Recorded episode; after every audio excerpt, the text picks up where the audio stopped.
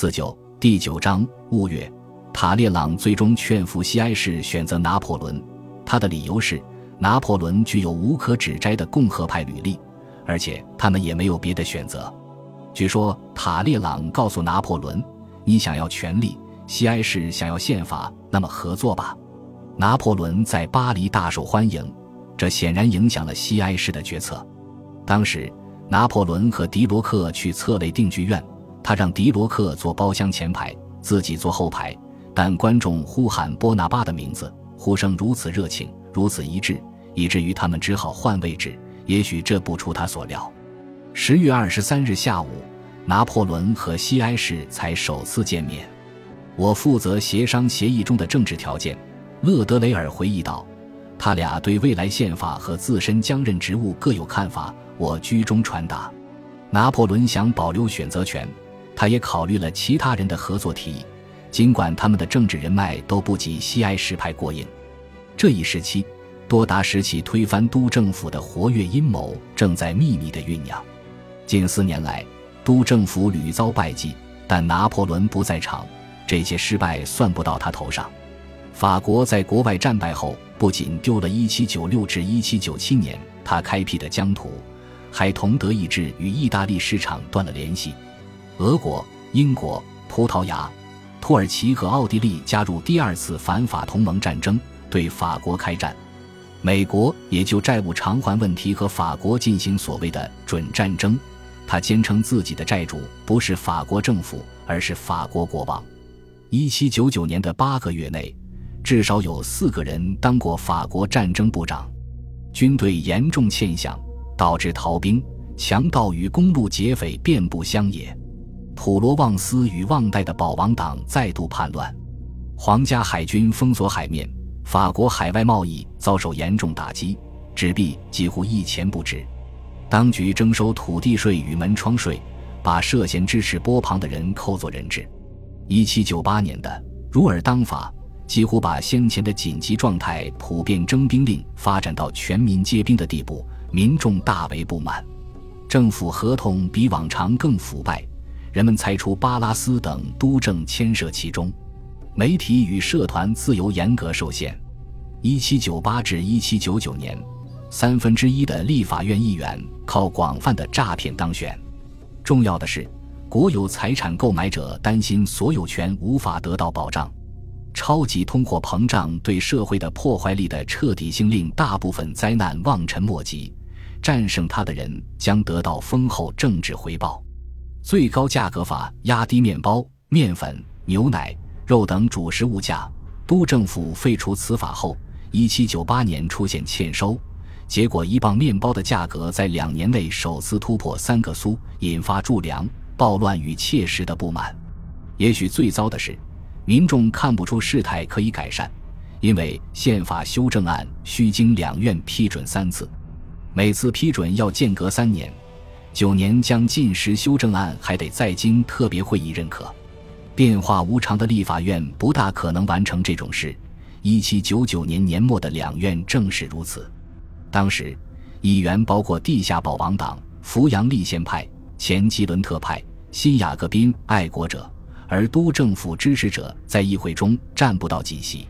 相形之下，拿破仑最近在内高卢共和国、威尼斯共和国、利古里亚共和国。莱芒共和国、海尔维蒂共和国与罗马共和国颁行宪法，在马耳他与埃及实施行政改革。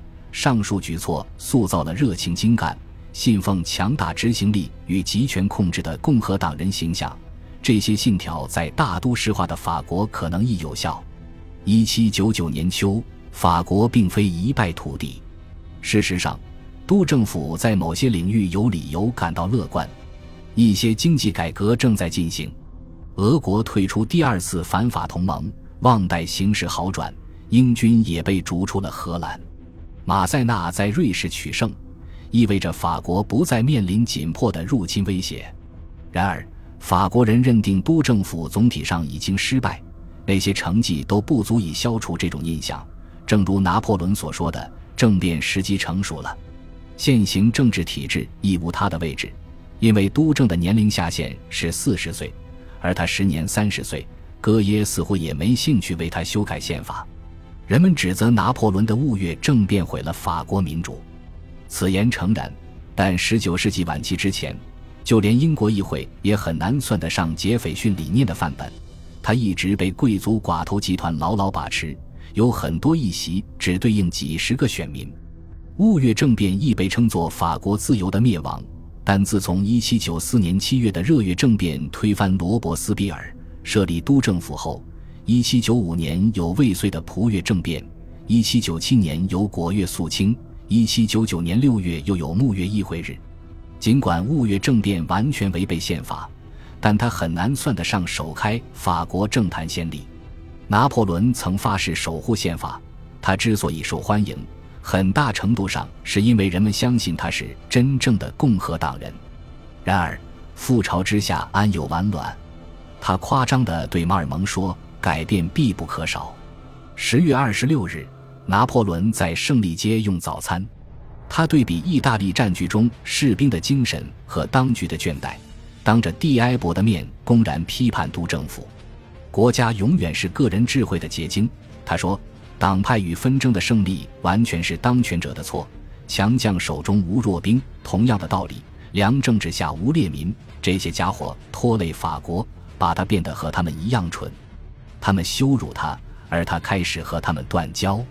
大革命早期，有人因这种坦率的谈话而殒命，但拿破仑认为策动他想争取的战友足够安全。谈话结束时，他说了自己最常提的一句鄙视之语。好吧，将军怎么能指望这个律师政府呢？我谋划军事行动时就成了世上最胆小的人。二十七日，拿破仑告诉勒德雷尔：“我放大那种情况下所有潜在的危险与损害，陷入相当烦人的躁动状态。但我在周围之人面前仍然非常平静。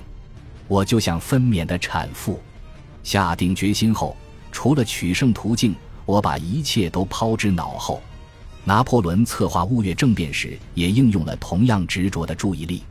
由于完全缺乏当时的文字材料，我们无从得知他的确切行动。可政变一开始，每个人似乎都知道该去哪、该做什么。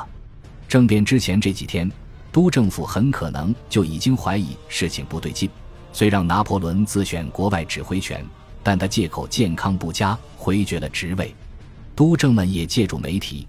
暗中指责他在意大利贪污，而他强烈否认。这段时间中，一则故事开始流传：拿破仑在塔列朗家密谋时，楼下的街道忽然大声喧闹，害怕被捕的阴谋者们立即熄灭蜡烛，冲向阳台。然后他们发现骚动的原因是从王家宫殿归来的赌徒卷入大马车事故，于是大大松了口气。阴谋者们也在赌博。十月二十九日。他们赌运大升，当天，都政府通过法律规定，向政府合同当事人支付预定款项的时间延迟至账目审核完毕之后。康巴塞雷斯庇护的承包商让皮埃尔科洛资助政变，现在他更无所顾忌了。次日，拿破仑去了全体督政的工作生活之地卢森堡宫，在和巴拉斯用餐时，促使他决定破釜沉舟的时刻来了。餐后，巴拉斯提议利加布里埃尔代杜维尔将军为法国的主席，从而拯救共和国。拿破仑则认为此人平庸至极。戴杜维尔曾参与瓦尔米之战，但黑人民族主义领袖杜桑卢维杜尔领导的圣多明各革命不久前逼得他逃离了该地区，而且他显然不是当主席的料。而你呢，将军？巴拉斯对拿破仑说：“你想回归军队？我病了。”不得人心，心力交瘁，我只能退隐，别的都干不了了。关于拿破仑的回应，人们说法不一。某版本称他一言未答，只是盯着巴拉斯；另一版本称我答复时故意摆出某种态度，让他确信我不会上当。他垂下眼，嘀咕了几句。正是这几句话让我立刻下定决心。我离开他在卢森堡宫的公寓，下楼去找西埃士。我告诉西埃士。我决定和他联手。巴拉斯察觉自己犯下了大错。次日早上八点，他造访胜利街，试图弥补错误。但拿破仑回答，自己刚从干旱的阿拉伯沙漠回来，还不适应首都的湿热天气，现在疲倦不适，并用类似的陈词滥调结束谈话。十一月一日，拿破仑在吕西安家秘密会见西埃士，两人协调政变的细节。此时，塔列朗和富歇也都已参与政变。约瑟夫·富歇不是个简单的警务部长。二十三岁前，富歇一直是奥拉托利会成员，有志加入教会。一七九三年，他成了雅各宾派弑君者。他关心权力甚于意识形态，与很多保王党人都有来往。而且他保护教士，特别是奥拉托利会成员。尽管他是反教权党派的领袖，无人不晓这位要人。拿破仑未来的副官菲利普·德塞居尔伯爵写道：“他中等身材，亚麻色的头发平直稀疏，他的体格瘦弱有活力，长脸变化不定，外貌如同激动的雪雕。人们会记得他的凝视，尽管狡黠却锐利急切。他的小眼睛充溢血丝，他说话简短急促，这腹腔调同他焦躁不安、心神不宁的态度相吻合。”